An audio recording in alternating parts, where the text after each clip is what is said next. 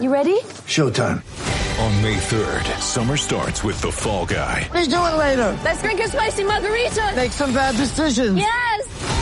Audiences are falling in love with the most entertaining film of the year. Fall guy. Fall guy. Fall guy. That's what the poster said.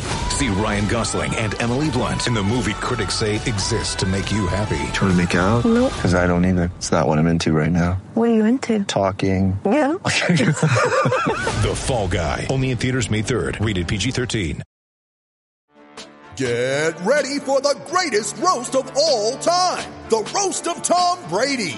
A Netflix live event happening May 5th. Hosted by Kevin Hart. The seven-time world champion gets his cleats held to the fire by famous friends and frenemies on an unforgettable night where everything is fair game. Tune in on May 5th at 5 p.m. Pacific time for the Roast of Tom Brady. Live only on Netflix. Welcome everyone to the PJ's Cast. I'm your host Pierce, alongside my good pals uh, Dylan and Jimmy. Um, how we doing today, boys? Tuesday, ain't it? Tuesday, ain't it? Tuesday, ain't it, bruv? For me, at least. I am barely awake. But it is Uh, Tuesday, boys. British people when they see a drone, drone in it. Drone in it. Anyways, um, What a wonderful opening. yeah. Uh, Hope we don't have a British audience. Not a it's fake. funny. I like looking at our audience percentages, and I think sixty percent of our listeners are from the U.S. and it's like thirty percent from Canada. Then like, I think five percent from Germany, and there's like two percent from Switzerland. So uh, a lot of people that are, uh, I don't think there's any from the UK. It's funny Dude, I think I know why, dude. We're not inclusive to Britain. That's no, we're. I, I always look at the, the like the like the demographics from each country and there's just like a bunch of random countries from all over the world that's like less than one percent. It's just like it happened like one person from each country just happened to stumble upon our podcast. Like I've seen Brazil. Like Brazil was at one percent for like a month. I'm like, who the hell is from I Brazil know, I and know, listening? PJ's cast come from come to Brazil. Anyways, uh, then I think there's like Australia. There's just like all these random countries.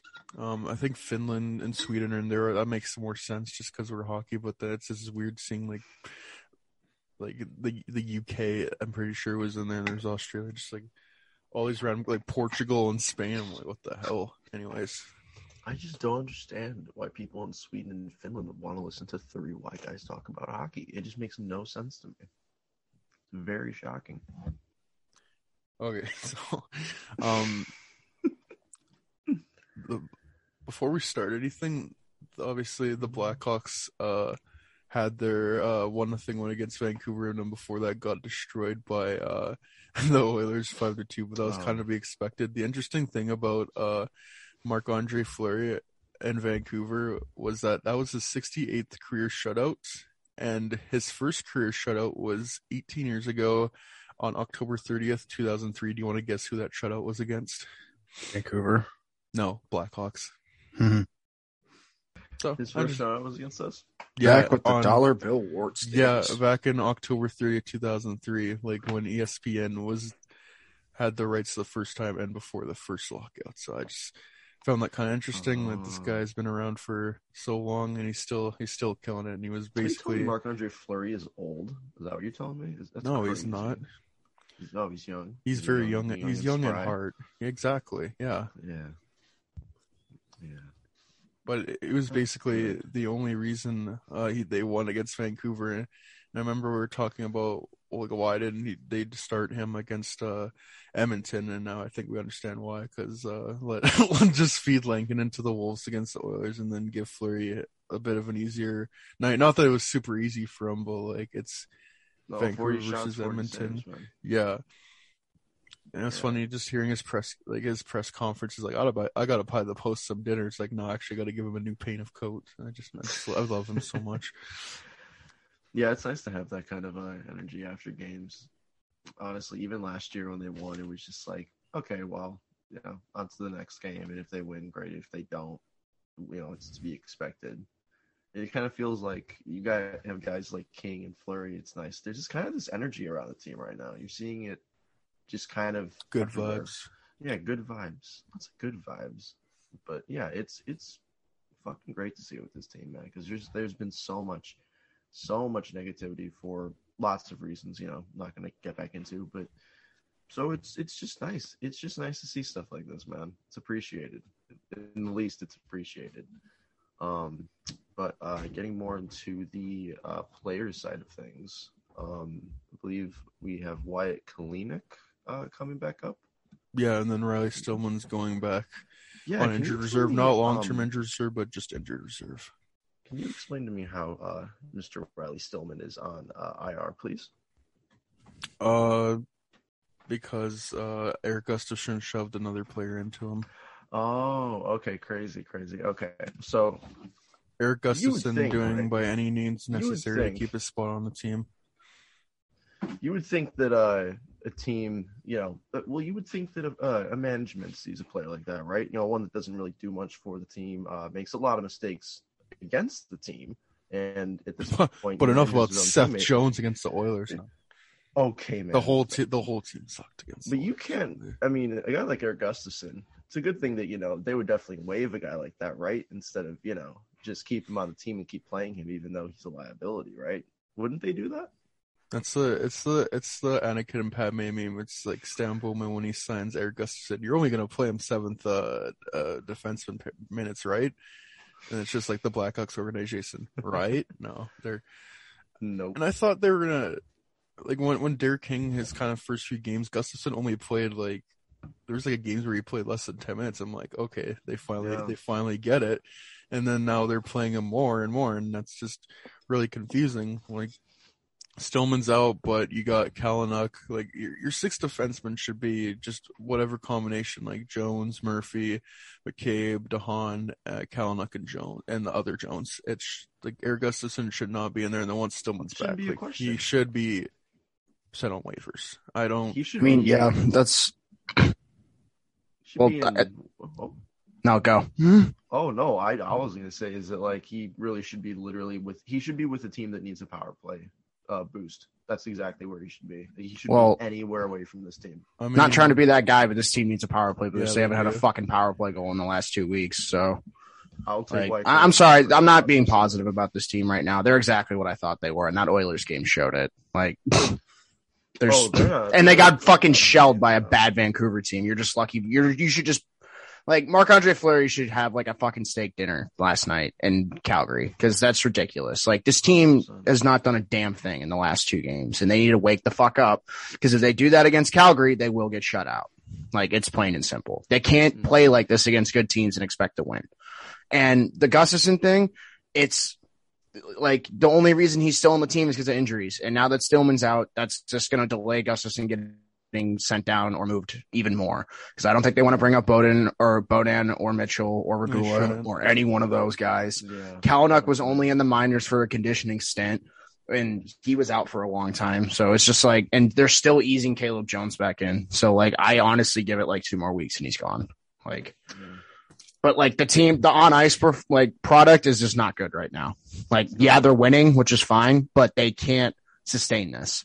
And that's the Oh, one thing no, I feel like people need to realize. Like, I'm not going to have a couple bad wins against bad teams sh- overshade what the, what is actually happening on the ice, which is not much change. They're blocking more shots, which is nice, but and the goaltending is obviously making uh, more saves, and I think their saves above expected is a little higher than it was at the beginning of the year. But if the special teams goes cold and they still can't score at five on five, how are you going to beat the good teams? And I guess we'll find out against Calgary tonight. That's just that's just my two cents on the team right now. yeah, it's What's going to be Uh, great is I think- Derek King wins Jack Adams because Marc Andre Fleury becomes himself again. how many times do we see a coach get fired because of not great goaltending, and then the goaltending finally decides to show not like to place the blame on Florian Lankinen because the team in front of him has got absolutely god awful, but I mean, you brought this up, I- Dylan. Like the team hasn't like just had this drastic change. Like they're still getting outplayed a lot of nights, but I think it's mostly like the the vibe towards the team that were different. There's like actually com- more competitiveness and and yeah, that game against Vancouver was not was not pretty, but like at least in the third period, like there was a good like for like a good 15 minutes, they only allowed like a couple shots towards that like thing at the end where Conor Garland was like right by the net in that that video of him.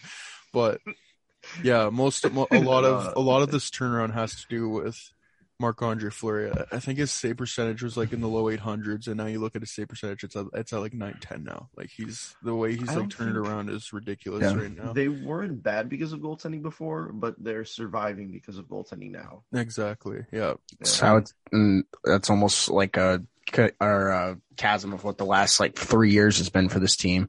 They live and die by their goaltenders, and it's been like that since 1920 with Leonard and Crawford. Or honestly, it's been like that since No, Crawford's I been I around. I feel like it's been, like that since they won the cup. 17. Yeah, Um, honestly, you're right. Yeah, 15, Crawford was hanging. a bit, but Yeah. 16, 17 is where that really started to happen, and it's just been the same story ever since. Defense is rough, and the goaltending is immaculate, and they win games. And the offense is above average, you know, borderlining on elite Yeah. at times, so they can rely on But that too. that's the problem now because the offense is not above average. They are below No. average, if anything. They're not good on offense. They're a terrible five on five. They barely generate chances. Like, I just need one effort from this godforsaken team where from start to finish, they are the better team. I don't need a 40 minute effort. I don't need a 20 minute effort where you sneak out a win. I want a full 60 minute effort from this fucking team because I'm sorry if they want to actually, because no one said that this team's rebuilding. Apparently, they're still competing for a playoff spot. If you want to compete cool. for a playoff spot, you have to actually prove you can hang with the big teams. And like mm. Tuesday and Friday are going to be those tests. They play the Flames and the Blues. Mhm. You gonna you gonna fold over and die in the in the first nine minutes of the game like you did against Edmonton, or are you gonna try to hang? That's what I want to know If they because they've only hung Calgary, they they've they've hung with like two good teams this year. They hang, they hung with the Hurricanes at home that one time, and they hung with a crappy Leafs team that was struggling, but now they're fine. So like, Uh, looks good on you. I'm sorry, like I just can't. oh no, you're I can't wrap right. my head around right. this false hope right now because we did this shit with Colliton when he got in, in charge, and like, like Derek awareness to tell you that this isn't a fucking sustainable way of winning, and that's just what it comes down to at the end of the day. And I don't want everyone to just be blinded to that because they're finally in the win column for the first time and like, or have a sustain, substantial win streak for the first time since like March of last year. So, or like a good run. I don't know. I'm just this team frustrates me still. I don't. It is frustrating. They need to figure it out on the power play. Penalty kills fine. Five on five is just abysmal. Like I, I, I be, biggest Hmm? issue is the, the offense, man, because they actually have a good team. They have a good team on paper up front. They really do. And yet they're squandering that. yeah, It just Kubalik seems doesn't like have a goal in ten games. Toews still doesn't have a goal. Yeah. Um, It's like You can't win Mostly like that. DeBrincat and Kane that are doing the heavy lifting. It's, Oh, what else is new? And Hagel too, though. Hagel's been great offensively. He's been, I think, maybe the Yeah. most underrated forward. Hagel And can't be your third the best scorer, he's only, though. The only That's the guy that's problem. like consistently driving play at a very high level. Him and Toews. Yeah, and Like Dach that. sh- Like that hasn't Strome. been No, Dach has not solid, been no. great. No, Oh. and they need him to be. And I like was gonna. it's not oh. all lost for Dach. Like I think he's been really good defensively, but I just Yeah. feel he's like way too timid when he's in the offensive zone. Like he doesn't use his Mhm. body to his advantage. He doesn't shoot the puck. Like he's just always deferring to Kane DeBrincat. I mean, understandable, but like there's sometimes where you just gotta take matters into your own He's hand got a good shot. and just use a shot or drive to the net. Like he's got all the skill in the world. He's just gotta he's gotta put it together. And I feel like that's always been the thing with Dach. Like he, great like there's I, I have no con- really no concerns about his defensive game. Like as uh, only a 20 year old, he's very solid at the end of the game. It's just he's gotta gotta put it all together in the offensive end, which we're what we're kind of waiting for. And he's what? He's twenty. He'll be yeah, fine. he'll he'll be 21 in January. Chances Like, he's are he'll still be very perfectly young. fine. It's I just you think want you- to see more out of him. Yeah, I just think you gotta you gotta move him off that line now because it's Yeah. clear he's not ready for that role. Um, I really honestly think you need to look at putting Dylan Strome back in that role or Henrik Borgstrom in that role. Just someone in between DeBrincat and Kane because like I've I've always felt that this team excels at its most when Kane and DeBrincat are on a line. You have Toews and Kubalik on the line if they can ever wake the fuck up, and then you have Dach running his own line on the third line. I always thought that was how this team was going to succeed. If Kirby Dach's weren't running his own line, he's the facilitator on that line. Put him with guys like Kurashev and maybe like a Mike Hardman. because Mike Hardman can create space and then Dach has more clarity on the ice or whatever. They just need to find some way to get him going. And the only way I feel like Kirby Dach gets going is when it's his line and he's under control. Like when he was succeeding on the power play, is because he was on the second unit and he was the quarterback of that unit almost. Yeah.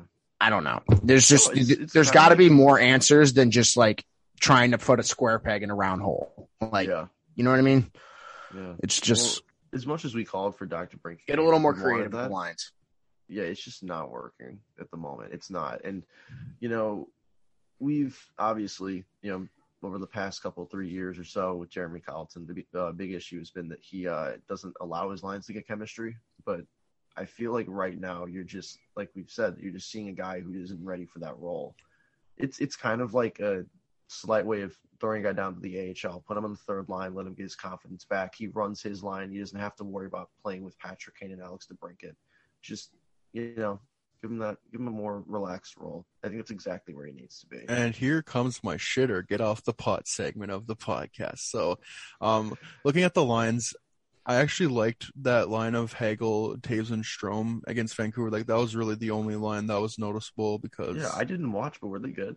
Yeah, that like their Corsi and stuff was like in the 60s. Like that was really the only line doing anything. And I would like to see that line going Well, forward. they're- if there's blue, then it's then it's okay. Then I don't have to watch the game. Exactly. Yeah. That's good. Why actually watch the game? Exactly. When I you know. got- I just watched the deserve to win meter. I'm just sitting in bed watching it go back and forth. That's my that's my real game.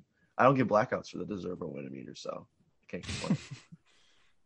Um, but I I like that line. I hope they give that another look. Like Dylan Strome, we we just need to you need to find a consistent role for him. And if that's what it is, if it's that him, that's not him playing center. If it's him playing the wing, like do it, man. And Yeah.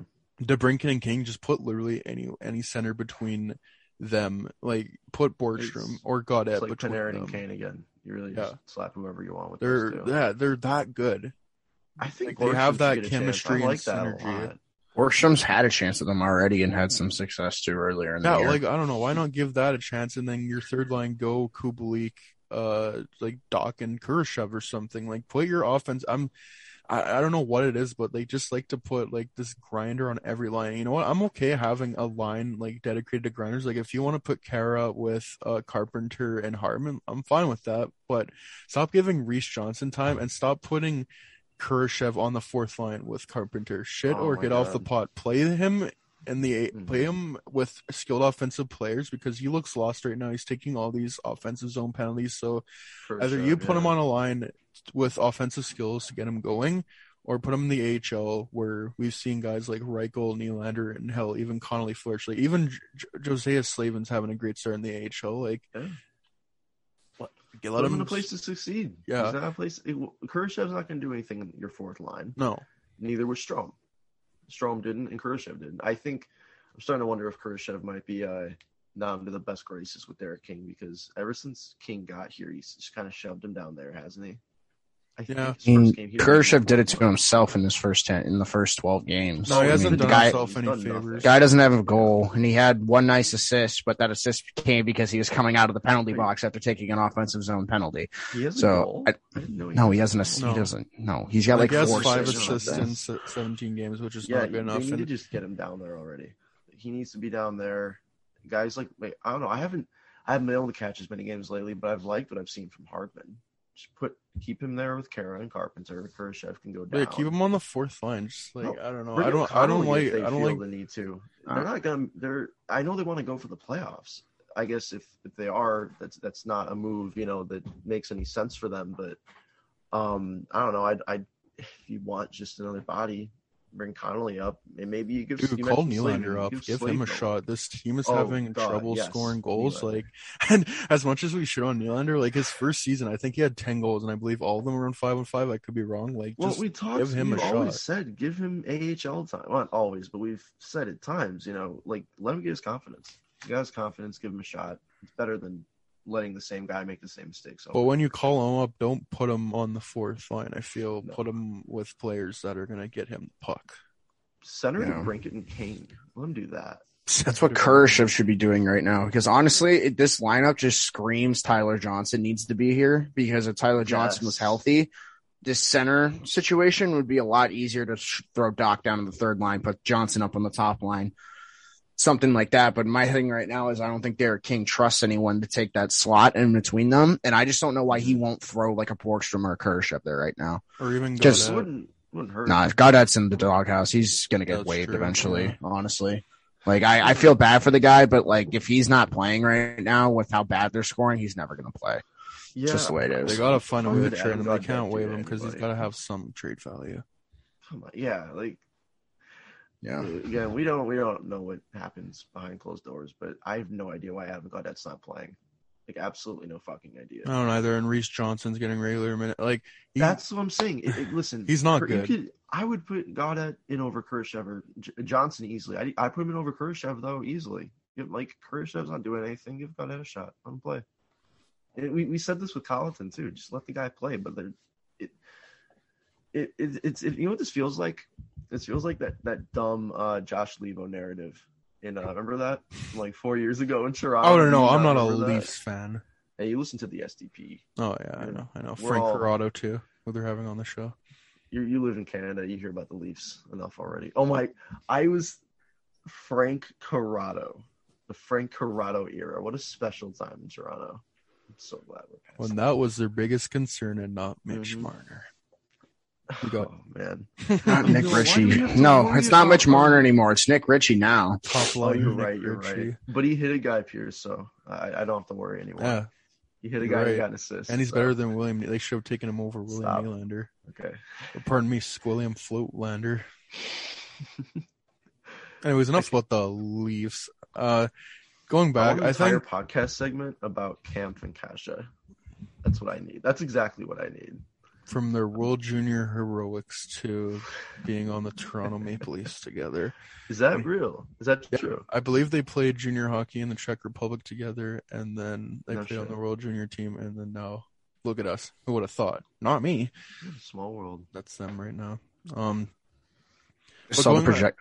Oh, sorry. Oh, I was gonna say, going back to ahead. Derek King, that's why I don't think Oh. he is the long sir, the, the long sir, the answer long term, because obviously he's brought a great vibe to this team. But if you really like, I think it's a good thing they're probably waiting till the the end of the season to do their head coach search because obviously you give Derek King to kind of prove who he is as a coach, and I think we kind of have a pretty rough idea. Like they compete harder, but obviously like the numbers still aren't in their favor, and it's not even that He's they're still an AHL coach for the most part. I still think he could be assistant coach, but he's definitely not. oh, I hope he's an ass coach. Yeah. he'd be great. As an ass coach.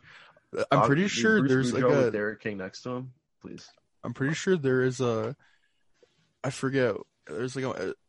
It was one of the Montreal, one of the 24 Habs like cup victories, but like on the cup, there's like one of the the the system managers, and it just puts ass man, and then it's like the general manager's name. I'll have to look up that picture, but that's whenever I think of like oh ass coach, ass manager. God, Um, I can't wait to be an ass coach one day. My one dream. but yeah, like I think I think it's smart that they're waiting till the end of the season because then like who knows what coaches could be fired. Like hell, Gallant could be on his way out again just because I don't know because Because the Rangers suck. well, it's not even that they're doing bad. It's like I'm pretty sure both Florida and Vegas were like in playoff spots when they when he got fired. So eh, you know it's it's it's a trend, I guess. So, but But No. there will be options. Bruce Boudreau will probably still be out there. yeah, He hasn't had any talk surrounding him. That's the guy. That's the guy whose drum we, like, well, you, you guys, I'd say, have been beating the most. But um, what else is there out there really? Um, I, I hope they don't touch on Pocket. Like Yeah. So it's not. It really is kind of slim pickings out there, isn't it? With the no, there is Claude Julien. Like Claude Julien wouldn't be bad either because you look at would be horrible. the possession stats that he's had, but I just look at Bruce Boudreau, the second best. I think it's the second best winning percentage in like regular season history. Who gives a fuck about his playoff stats? Like, just you want to get to the playoffs in the first place. Yeah, No, you're. They're not. We said this. They're not, they're not going to be a cup team. Just let this team grow, make the playoffs, make the first round. You know, don't lose in it continually like the Leafs, and uh, you know, profit, profit from there. So yeah, I. Man, it it, it is kind of tough. Like trying to think of any great option besides Bruce Boudreau, but hopefully that's the guy they go for. I I've gotten I'm too I'm too much on the bandwagon. I need that to happen. So Um, very quiet podcast. but yeah, today, uh, Vancouver, they're it's still funny. It's they're still struggling. It's it reminds me of the Jack Eichel situation because it just feels like there's so much like talk around the team, but nothing is hap- like nothing has happened, And uh, like it, it just seems like Vancouver for so long. They're just ever ever since the bubble. They're just hilariously bad, or they're just there. And I just I just keep seeing these tweets. It's like everyone in Vancouver, like eh, they're not feeling safe. They're seeing tense. They're feeling tense about their jobs, and I feel like I've been seeing that tweet for like the past few games they've been playing, and, and nothing has happened yet. Oh, 40 shots. They get they get 40 shots in the game for once, and they can't get a single fucking puck past. Yeah, That's that's a struggling team. Like even when you play that well, nothing of it. Nothing against Chicago, no less. Like this against isn't, Chicago. this isn't against Calgary, who has shut out a team like every second game or whatever it is. I, I'm pretty sure they've shut out they've shut out teams more than some teams have wins. Yeah, I think they have Yeah. seven shutouts in like 19 games, and I'm pretty sure that's like yeah, or not just like the Coyotes, like a lot. of, Probably the Hawks. I think the Hawks have seven wins. I don't even think they have Six. that. Yeah, Six. they have more shutouts than the Hawks have wins. Like, yeah, this is a crazy good team. Man, Yeah, it's almost like Jacob Markstrom's a good goalie, and last year was an outlier. Thank Who would have thought? Also, Yeah. Oliver Kylington's been really good for them this year, and Johnny Gaudreau's bounced back. and that's why I was skeptical about Calgary. I didn't know who they were, but now they have an identity under Daryl Sutter. Like, not only are they producing offense, but like obviously the goaltending helps, but they're not giving much up either. I think I saw that uh their first line of Gaudreau and uh like I think it was Lindholm and Tkachuk, they haven't been on the ice for a five on five goal against, which is ridiculous. And That is ridiculous. and just with how wide open that Pacific Division is, besides Edmonton and probably Vegas, if they get healthy all at the, right at the, at the same time, like this could be a year where they make a deep run. But I feel like we've said that before. Like even Yeah, last year, I'm like, hey, it's it's wide open. They could do something. So I think it's a great start for them. Mangiapane has been amazing. Like there's legitimate talks like he might be on He's gonna make Team Canada. He's Team Canada. Olympic team. He doesn't even need Crosby to get him there. He's the ultimate. He's the he's like the next generation Chris Kunitz, man. He just gets himself there with his grit and his scoring. Hey, he doesn't have four Stanley Cups, Mangiapane? Yeah, that guy's gross. Nah, he's not. That would no. The Chris Kunitz to be Zach, if Zach Hyman made the Olympics Yeah. team. If Mangiapane made it, he Yeah. did that on his own accord. Fifteen. The fact that you have as many goals as Alex Ovechkin right now just isn't as impressive as it is. Like, oh my gosh! I don't know how. And he's not he- playing with the top guys. Like, It's amazing. Like he and uh, he and Troy Terry. Well, no, Troy Terry makes it still doesn't blow my mind because he's playing with he plays with guys like Getzlaf and Zegras. He's playing with some pretty you know high level players. How where the fuck did this come from with Mangiapane? Like he's always had good like underliers, but been- he was he was putting it together last year. Like, I think he had like twelve goals or something. I don't know, but like he had more goals than he did in the previous year in a shortened season. So And I feel like last- number he had last year, he has more now, which is Well- just insane. Yeah, I just remember last year, um, Calgary was having a rough year, and the only positive I kept hearing out of there was, oh, um, Mangiapane is actually turning into a top six forward. And everyone kind of like shrugged it off because they were like, oh, no, the numbers aren't there yet. Well, the numbers are, Yeah. are there now. So, He had last season He's a late bloomer. he Like I think he was a goals, 14 assists, and now he has 15 goals in one third of the games. he also had that big world championship. Yeah, Yeah, which yeah, I know yeah. Team Canada like the they they'll take that into consideration. I uh, ultimately I don't think he makes the Olympic team, but I think that's a great story. No, he needs to make it. You don't know. I need to see Andrew. Well, I would love to see- I would Team love to Canada, s- Dude, that'd be so. Well, I'd love to see him, but like I'm not Team Canada, so Yeah, Team Canada is going to take a vet over him. You know They'll, that. Joe, they'll bring Joe Thornton in over him. No, they're gonna bring No. Patrick Marleau, who hasn't played a game this year, and put him on the team. Uh, he was a yeah sixth rounder in 2015. Yeah, he. I'm pretty sure he was an overager. He's like a late bloomer. He's From one of those guys where he uh he got better and better as his OHL career has got on, and then he worked straight through through the AHL and through the NHL, and he's just getting better and better. So I think that's a great story, and I believe he also has a contract coming up this year, so he's gonna get hella paid. Ooh, Good for oh him. yeah, yeah. Eventually He's gonna be. secure uh, the bag. Can't wait to trade him for 15 goals. Kubalik straight up. 15 goals, two assists. What a fucking stat line. I love that. It's the Nola Chari stat line.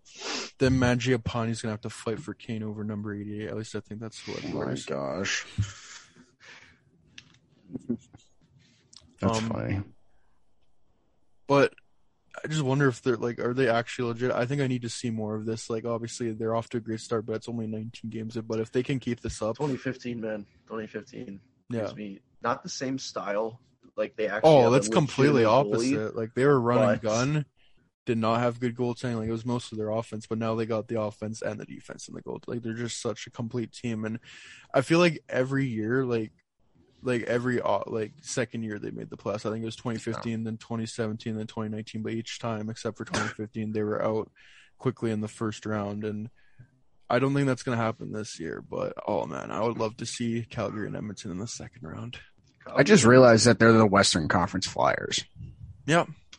Like oh my god, they are. every other year they do something. Because like, was it tw- was it it's 2019 where they were first in the conference, right? And they lost to Colorado, or like first in the in, West. like yeah, five yeah. like- games. Yep.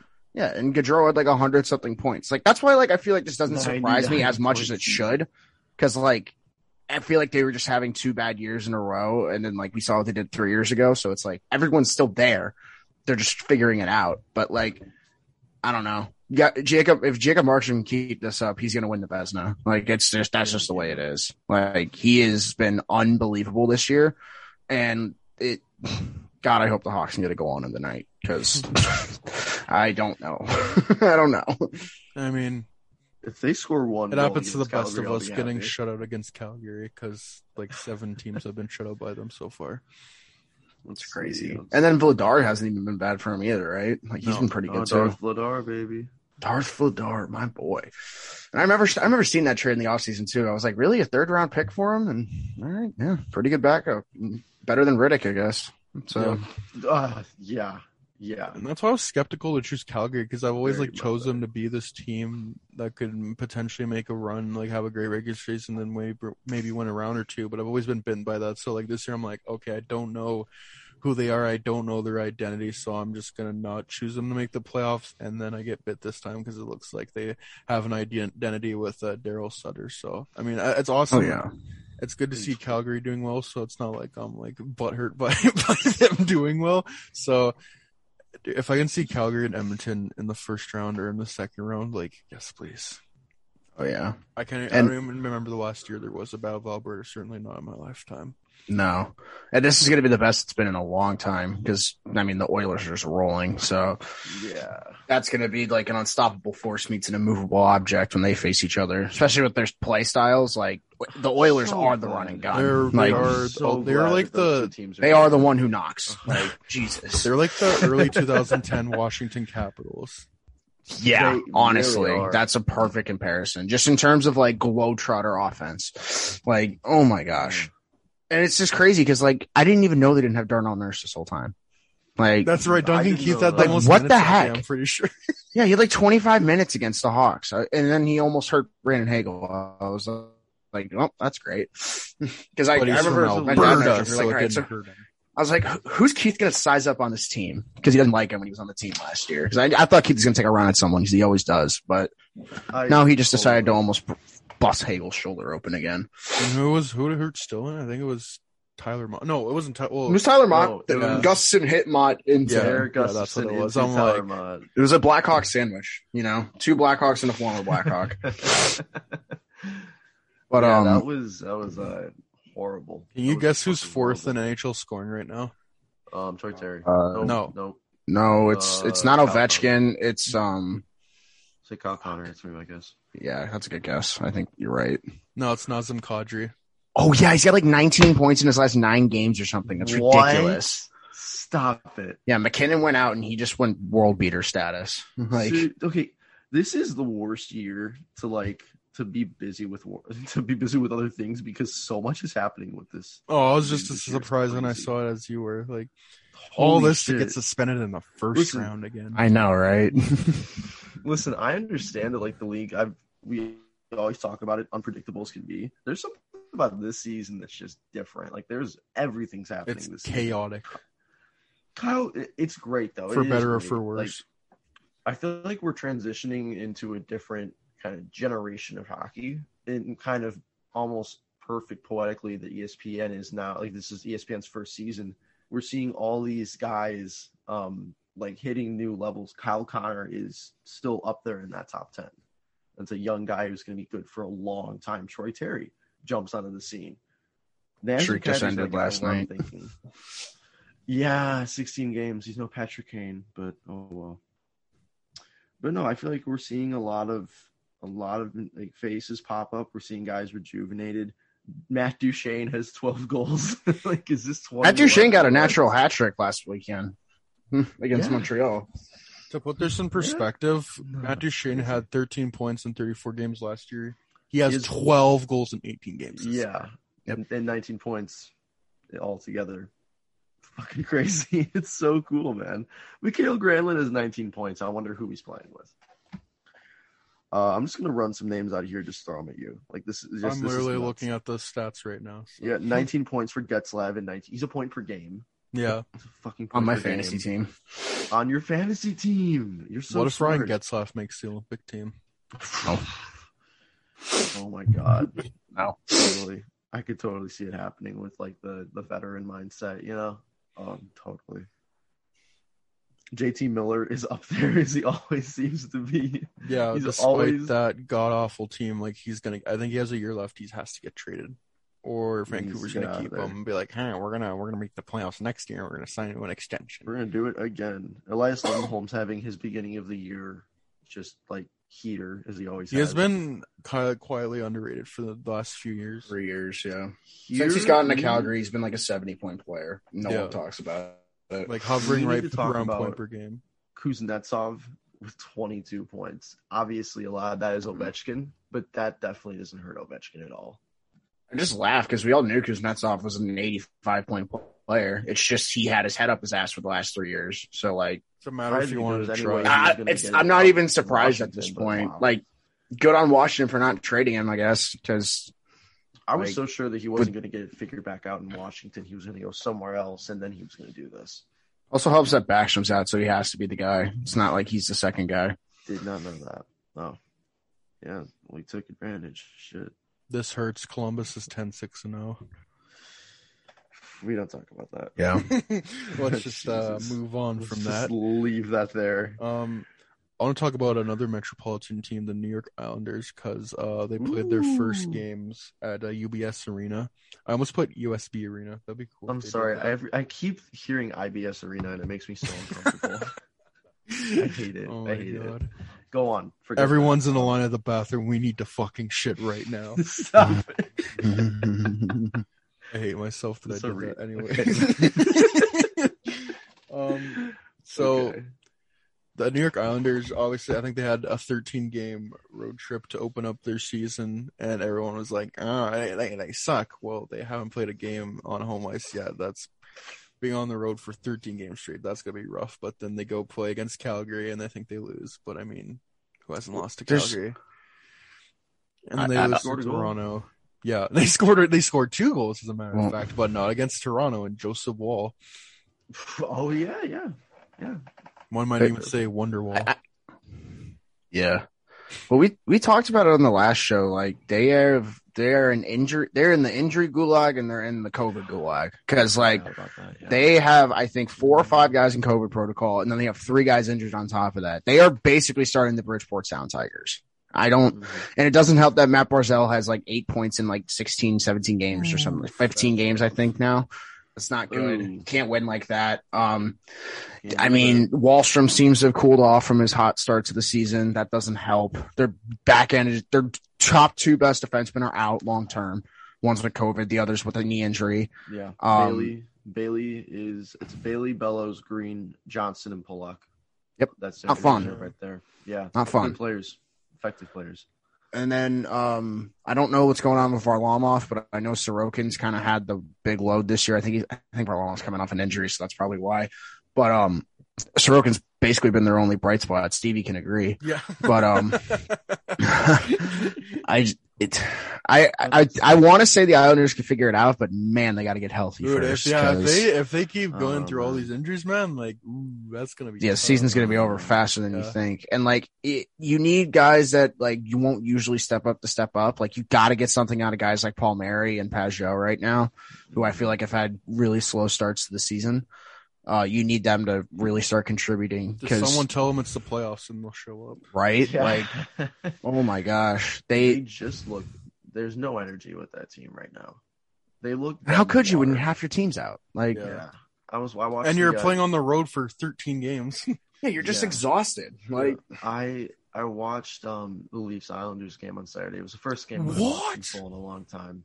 Uh, and um yeah, I, that's like the term I think I'm going to use the most with that team. They just looked dead in the water. I there there was a there was an Islanders power play where I shit you not. I don't know who the point men were. I think it was Dobson, somebody else, and they just played catch.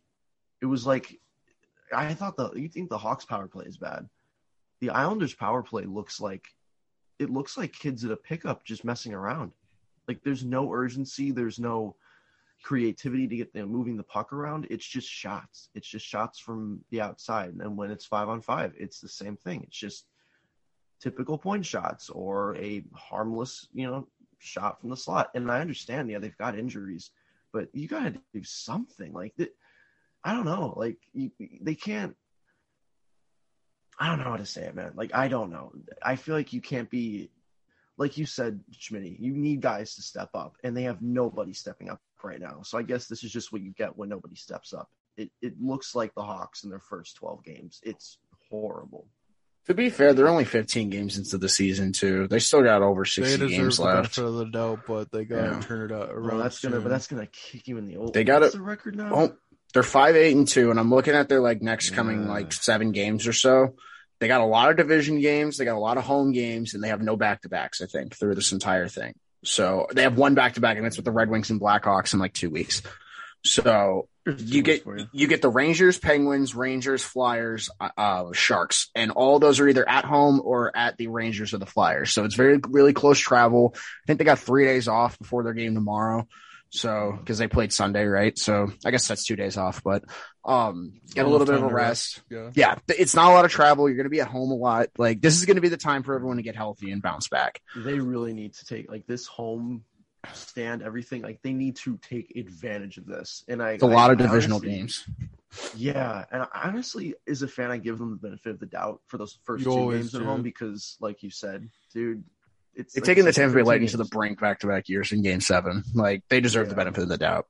yeah and well 13 games on the road dude. Like they're, they're it's gonna take time to you know to find your game coming back home. Even with the new arena like that's that's you know you're in a new place new environment everything. You need a little bit of time. It's it kind of sucks you didn't have that off season to you know kind of get used to it and uh, kind of make a new home there but Yeah, that's another Um, thing. Like that again, they brought feel like Tampa to a game seven. Like they didn't have as long as an off season as others did, and then now you got to go on a 13 No. game road trip, new arena. Like it's probably tough to adjust things, but at the same time, you got to figure it out, or else it's gonna be tough not to make trying the like, playoffs.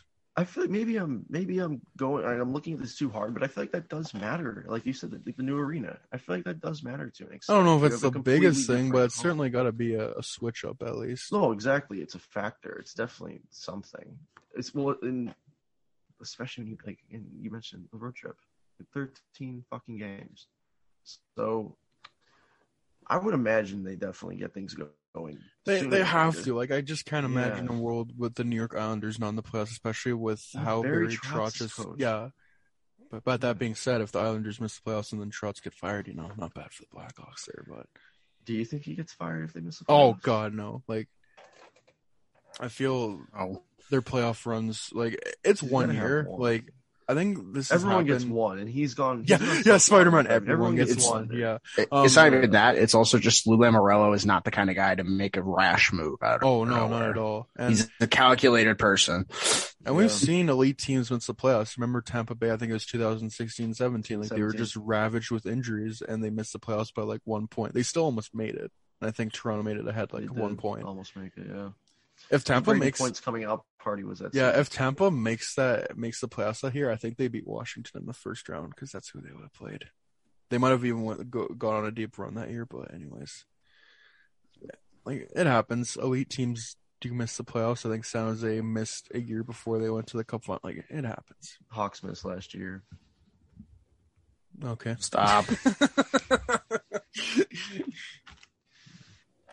okay. If Only Um, Matisse Mark stayed. Things would have been so much better. what was it that Ben Pope said that Matthias Janmark always got thrown out whenever they won for interviews? Oh my god, it's so funny. Um. Here you go, Matthias Janmark. yeah. Okay, so I did put out a tweet. This is gonna be our last thing that we go through. Just asking for Twitter questions. I got one question. Again, shout out to uh, at Maple Stitch Crystal because I know she's listening. Um, Mhm. are you letting expectations go for this season? I have my answer. Yes. Uh, For the Hawks? Yeah. Yes. I mean, yeah. Like I don't really have anything. My only I don't have expectations, I have hopes. My only hope is that Columbus doesn't get that pick. I know. Like a- if they can the- like get like to a top 10 point where they're not giving them a top ten pick, you know, it's That's literally the only Yeah. hope that I have. Expectations, I have absolutely none because they could do anything this year. There's no reason to expect anything specific from them. you know, No I don't want reason. expectations. I want a direction of for this team. That's a good way to put it. That's a good view. I got like that. expectations. I expect them to be the eighth worst team in the league because that's what they always end up being. That's right. They're going to positively regress to the eighth worst team in the NHL. That's Even what they Apollo do. agrees. They stink. Don't ever freaking forget it. But Yeah, um, I also got a question not too. Up a top So- pick or top ten pick, that would be nice. But I Yeah, just want, honestly, I like, want to know by the end of the season what this team is doing. Are they gonna rebuild? You know, like, and I think we're gonna get it soon. Like by clo- we got to we got to know close to the trade deadline what this team We is need doing. Kyle D. We need You'll D know by step up and February. the us. best. You'll know after the Olympics. GM in the NHL. Yeah, the Olympics. That's a yeah. I think we should set that as like the uh like that's a really good like place to uh expect something out of it. Like it, it, just anything you said. And I guess my question is, what do you what do you expect them to uh what direction do you expect them to go? I hope Be I'm a betting man. I'd say Kyle Davidson wants to uh retool. I do too. know Like I, they just got I, I genuinely Jones, but he believe in Seems like a guy who doesn't want to force things.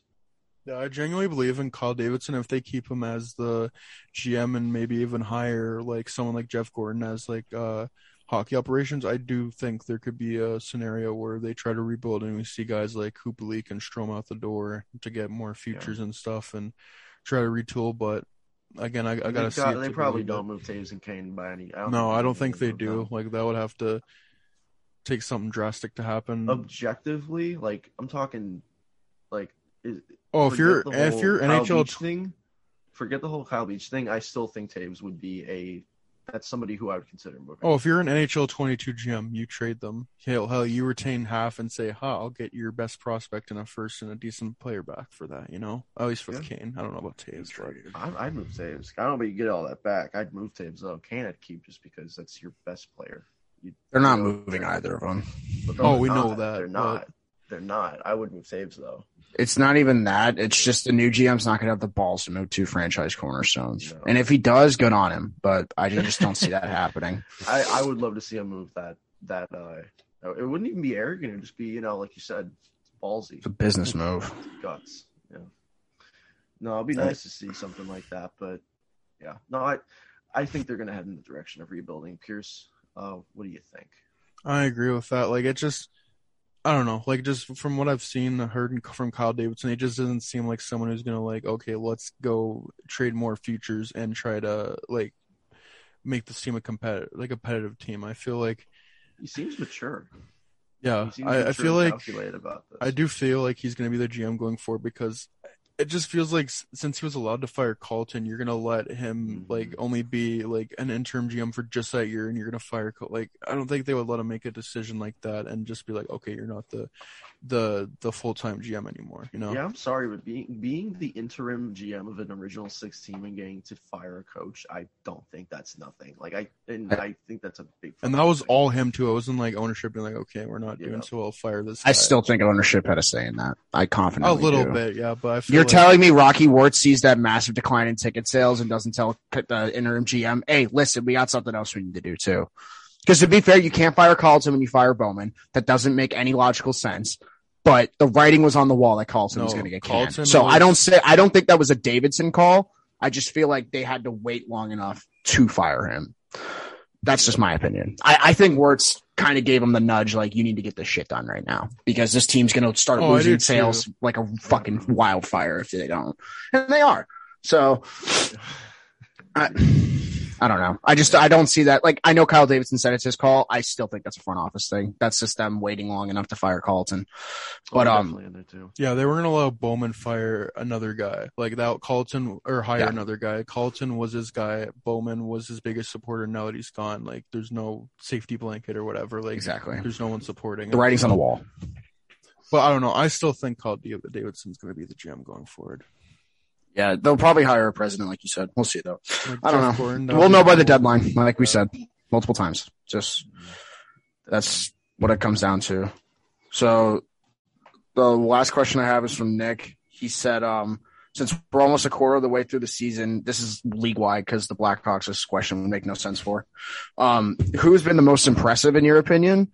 And then who do you think has been the best, biggest disappointment? This could be in terms of teams, players. I don't, um, well, the biggest disappointment for teams is the Chicago Blackhawks because they are a effing tire fire. So Yeah, and they should. be I would better put them as disappointment for off ice things. Like I think everything. that is Just true, everything. but I think they're the biggest disappointment in terms of on ice too. Like, dude, what team is like going at what they were expected to be and what they are? What team dropped off harder? Because I can't imagine anybody else did. Like the Rangers aren't great, but they not anyone expecting them to be great. Islanders are the only other team, and they have an excuse because they're banged up to shit. Exactly. That's the only other one that would be a 13 game road disappointment. too. Like you said, thirteen game road trip, and they're injured. There's like, and again, benefit of the doubt, dude. They've look what they've done. It's hard to really say they're disappointing when you know that they can probably turn it on pretty quickly. I'd argue. Um, I'd argue like there's two more disappointments. I'd say. Uh, Vancouver was one Montreal. of them for me. Oh yeah, Vancouver is definitely one of them. That is, they should not be as bad as they are. You're, you're so right. This isn't the worst, but LA's a bit disappointing for me. I really thought they were going to be. I really Yeah. thought they were going to be up there. I well, they are. They're winning games. Like they're not too far out, so I'm not des- necessarily disappointed. exactly. Yeah. I agree with that. Oh no, they have eight wins. Sorry, I have my biggest. I have my wins. biggest surprise. You probably it? know what it is. Anaheim. Yeah. Oh yeah, okay. Oh, biggest disappointment for me overall might be Dallas. Dallas is They- another good they one. need to Yeah, be better than this. Rick Bowness has been a, he's got to be fired.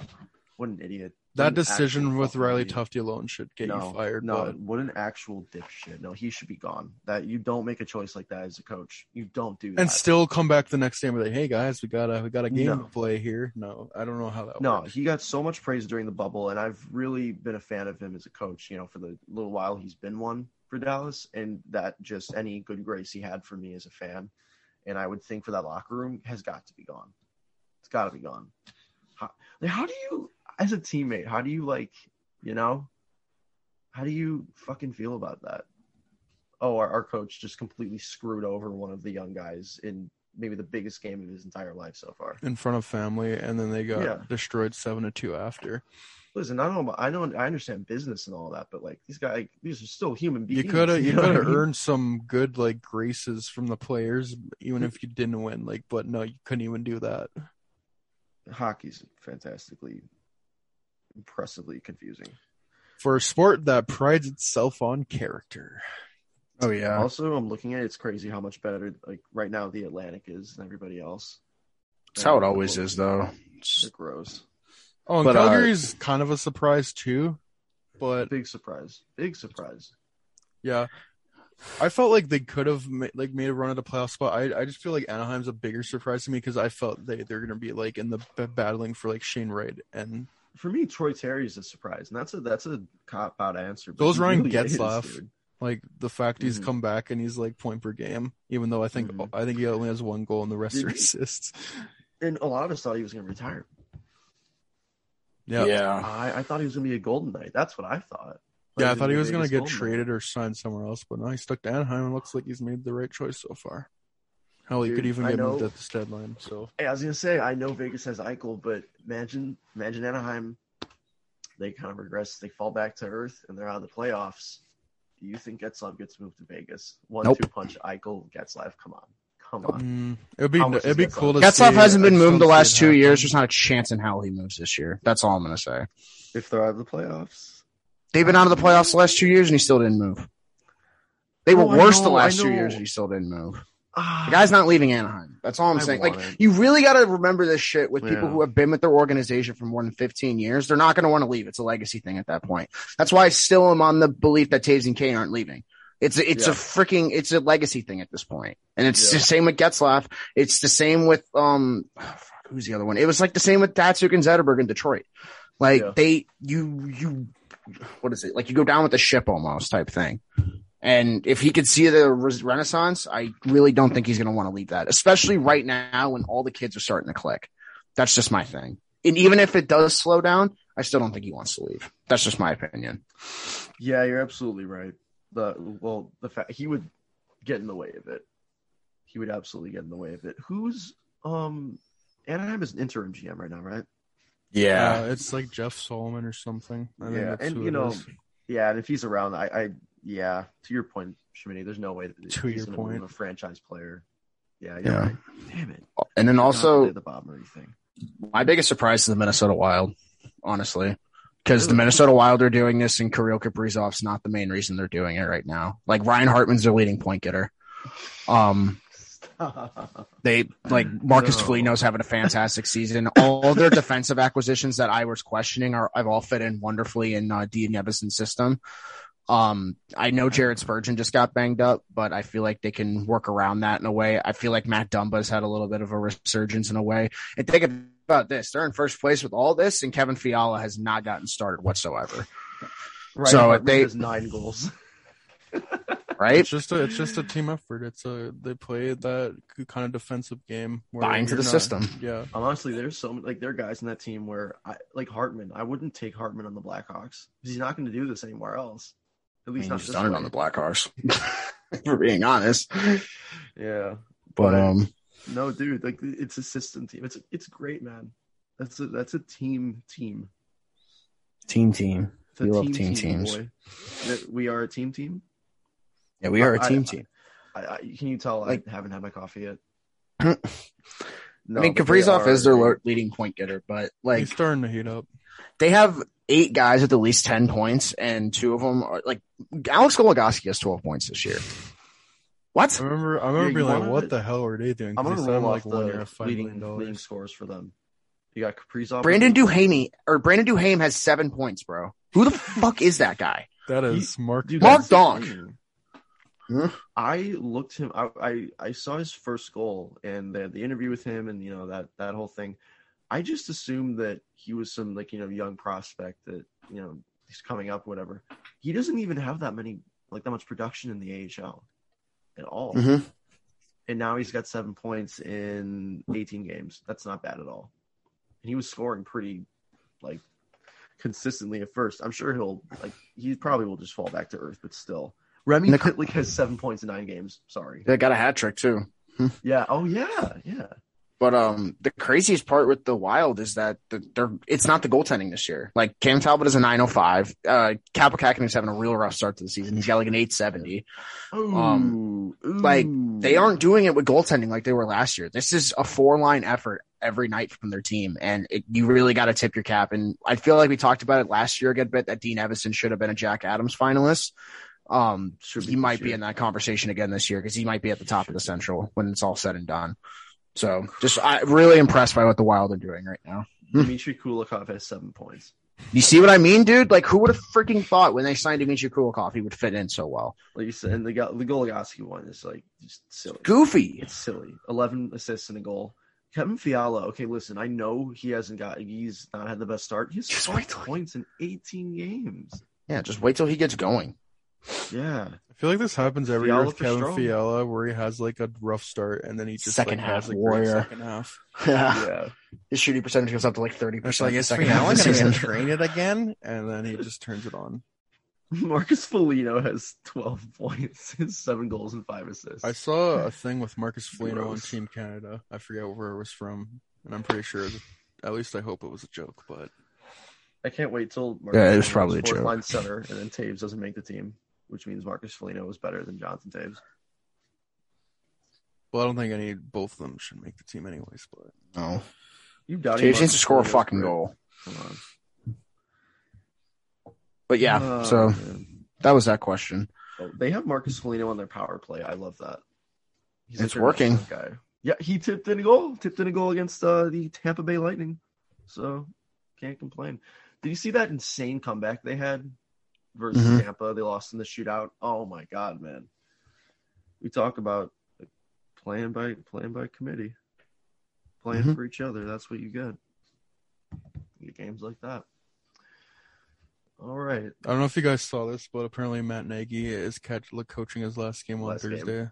Yes, I know. sir. I'll believe it when I see it. That's bullshit. Like That's fair. That's P- fair. Pierce, I I've seen the in the last like decade. I have seen the Mark Trestman Bears lose by 45 to the Packers on national television, and he still didn't get fired. I have seen the starting quarterback and the starting wide receiver in an interview literally tell them both e- tell each other to go fuck themselves. And with that amount of locker room, like you know, animosity and shit, still didn't get fired till the end of the year. I, I, I I'll believe it when I see it. He won't get fired till the end of the year. That's all I'm gonna It'd say be a good about that. It just feels like it's a Bullshit. Jeremy Colliton thing. You'll believe it when you see it. Hundred percent.